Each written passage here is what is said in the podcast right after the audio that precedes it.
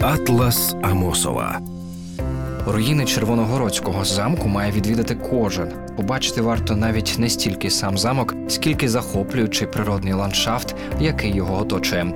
Сама будівля була оборонною спорудою зниклого з мап Червоногорода, а в першій половині 19 століття його перебудували під палац. Споруда суттєво постраждала в часи Першої світової війни, а Друга світова остаточно перетворила її на руїни. Дві башти, що вціліли, можна знайти в урочищі Червоне Заліщицького району Тернопільської області. Колись тут річка Джурин проточила глибокий рів і замкнулася у петлю, а посередині пагорб, на якому і височіють рештки замку. Навколо на схилах урочища все густо вкрито лісом, а тут же Джуринський або Червоногородський водоспад, який вважають найвищим на рівнинній Україні. Атлас Амосова. На радио Вести.